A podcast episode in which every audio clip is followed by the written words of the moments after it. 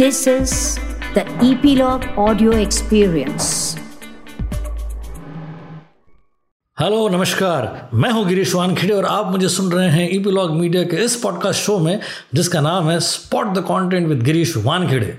इस शो में मैं स्पॉट करता हूँ कुछ खास specific titles O T platforms की भीड़ से, और आज मैंने स्पॉट की है तीन साउथ कोरियन क्राइम ड्रामा फ़िल्में जो कि स्ट्रीम हो रही है नेटफ्लिक्स पर। इन तीन फ़िल्मों में सबसे पहले है द चीज़ जो 2017 में रिलीज़ हुई थी। इसको डायरेक्ट किया है कीम हॉन्ग सियोन ने, और इसमें कहानी एक वेबटून पर बेस्ड है। वेबटून्स वो होते हैं जो डिजिटल कॉमिक्स होते हैं, जो बेसिकली साउथ कोरिया में ही शुरू हुए थे और काफ़ी लोकप्रिय हैं। इसमें एक चौलुमा बिल्डिंग का ओनर होता है, जो एक लोकल एक्स डिटेक्टिव के साथ मिलकर एक तीस साल पुराने मर्डर के केस को सॉल्व करता है। बड़ी बारीकी से कैप्चर करती है ये फ़िल्म कोरियन लोकेलिटी और उसकी रोज़मर्रा की ज़िंदगी को, और उसी में बड़ी खूबसूरती से सिंक होता है, बड़ा ही प्रभावशाली screenplay main lead actors efficient है इम्प्रेसिव है, कहानी का पेश और प्रोडक्शन डिज़ाइन तारीफ़ काबिल है। दूसरी फ़िल्म है फॉरगॉटन जो उसी साल, यानी 2017 में रिलीज़ हुई थी, और इसे लिखा और डायरेक्ट किया है जैंग हैंग जोआन ने। इसमें एक ऐसे कैरेक्टर की कहानी है, जो अपनी फैमिली के साथ एक नई जगह पर शिफ्ट होता है, और उसके बड़े भाई का अपहरण हो जाता है।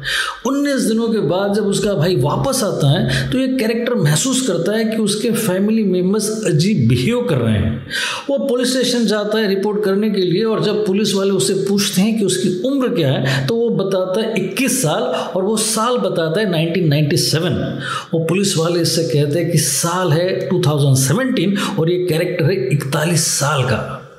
बड़ा ही ज़बरदस्त क्राइम ड्रामा है जो हर पल आपको चौंका देगा। मेन लीड एक्टर से कैंग हा न्योल और की मा योल और 109 मिनट की ये फ़िल्म का इंस्पिरेशन एक फ्रेंच ब्लू बियर्ड नाम की लोक कथा है। इंटरेस्टिंग है प्लॉट और एग्जीक्यूशन भी एक्स्ट्रा है। तीसरी फ़िल्म है टाइम टू हंट जो हाल ही में, यानी कि 2020 से स्ट्रीम हो रही है, और इसे लिखा और डायरेक्ट किया है यून सुंग योन ने।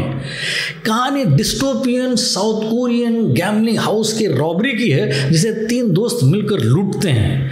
इसमें एक साथी और जुड़ जाता है, और फिर उस रॉबरी के बाद ये चारों कुछ दिन लो रहते हैं। लेकिन अब उस गैमलिंग हाउस का ओनर एक कॉन्ट्रैक्ट किलर को असाइन करता है इन चारों को ट्रैक करने के लिए और कहानी में रोमांच बढ़ते जाता है। स्टाइलिश है मॉडर्न है और सुपरलेटिव प्रोडक्शन वैल्यू और प्रोडक्शन डिज़ाइन है इसकी।